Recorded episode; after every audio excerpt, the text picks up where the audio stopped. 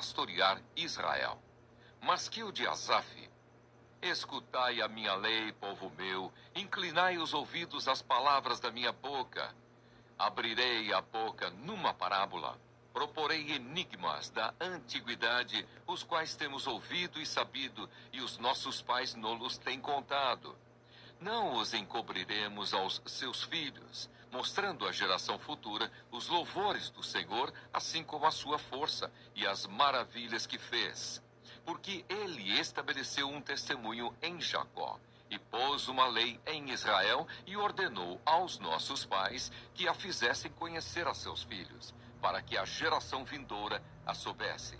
E os filhos que nascessem se levantassem e a contassem a seus filhos para que pusessem em Deus a sua esperança, e se não esquecessem das obras de Deus, mas guardassem os seus mandamentos e não fossem como seus pais, geração contumaz e rebelde, geração que não regeu seu coração, e cujo espírito não foi fiel para com Deus. Os filhos de Efraim, armados e trazendo arcos, retrocederam no dia da peleja não guardaram o conserto de Deus e recusaram andar na sua lei. E esqueceram-se das suas obras e das maravilhas que lhes fizera ver, maravilhas que ele fez à vista de seus pais na terra do Egito, no campo de Zoã. Dividiu o mar e os fez passar por ele. Fez com que as águas parassem como num montão. De dia os guiou com uma nuvem e toda a noite com um clarão de fogo Fendeu as penhas no deserto e deu-lhes de beber como de grandes abismos. Fez sair fontes da rocha e fez correr as águas como rios. E ainda prosseguiram em pecar contra ele, provocando ao Altíssimo na solidão. E tentaram a Deus no seu coração, pedindo carne para satisfazerem o seu apetite. E falaram contra Deus e disseram: Poderá Deus, porventura, preparar-nos uma mesa no deserto? Eis que feriu a penha, e águas correram dela, rebentaram ribeiros em abundância. Poderá também dar-nos pão, ou preparar carne para o seu povo?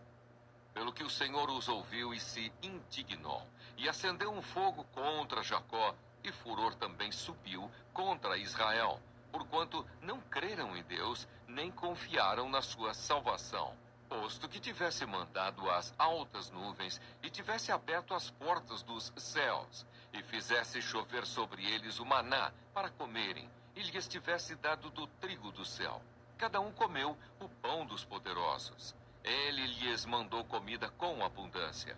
Fez soprar o vento do oriente nos céus, e trouxe o sul com a sua força. E choveu sobre eles carne como pó e aves de asas como a areia do mar, e as fez cair no meio do seu arraial, ao redor de suas habitações.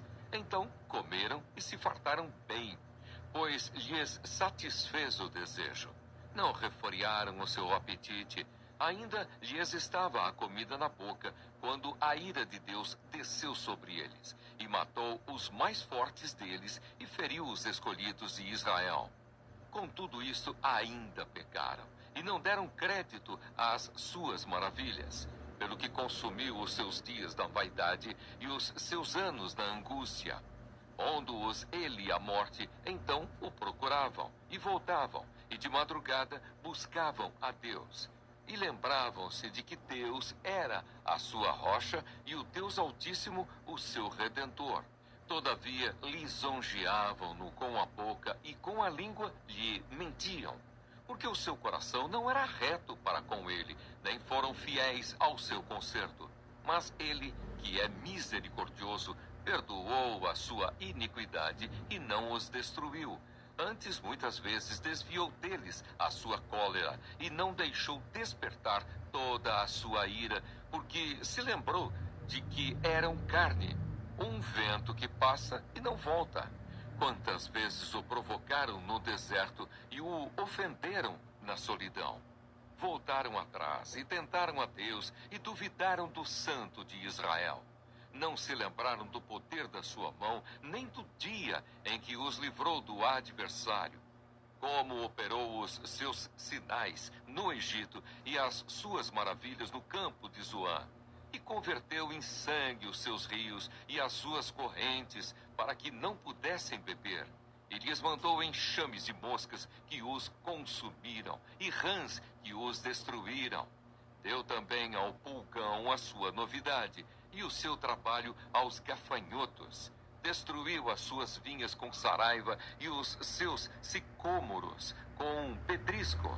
Também entregou o seu gado à saraiva e aos coriscos os seus rebanhos. E atirou para o meio deles, quais mensageiros de males, o ardor da sua ira, furor, indignação e angústia.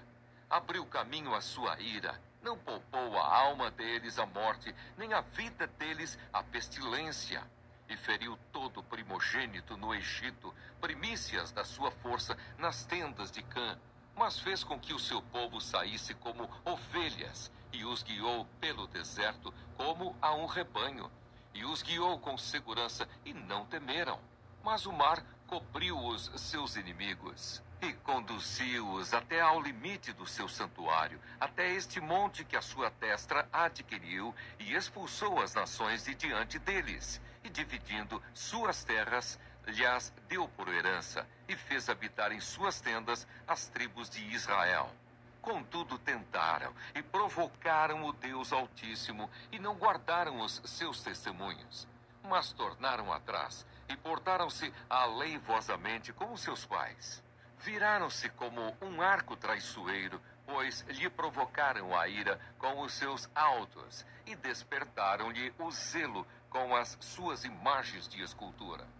Deus ouviu isso e se indignou, e sobremodo aborreceu a Israel, pelo que desamparou o tabernáculo em Siló, a tenda que estabelecera como sua morada entre os homens, e deu a sua força ao cativeiro e a sua glória à mão do inimigo, e entregou o seu povo à espada, e encolerizou-se contra a sua herança.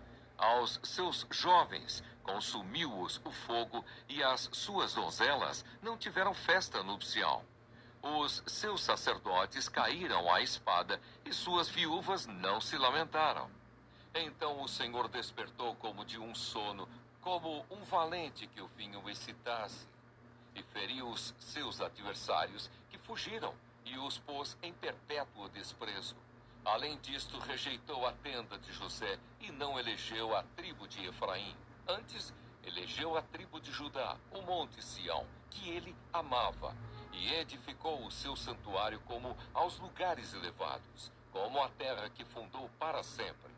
Também elegeu a Davi seu servo, e o tirou dos apriscos das ovelhas. De após as ovelhas pejadas o trouxe, para apacentar a Jacó, seu povo, e a Israel, sua herança. Assim os apacentou, segundo a integridade do seu coração, e os guiou com a perícia de suas mãos.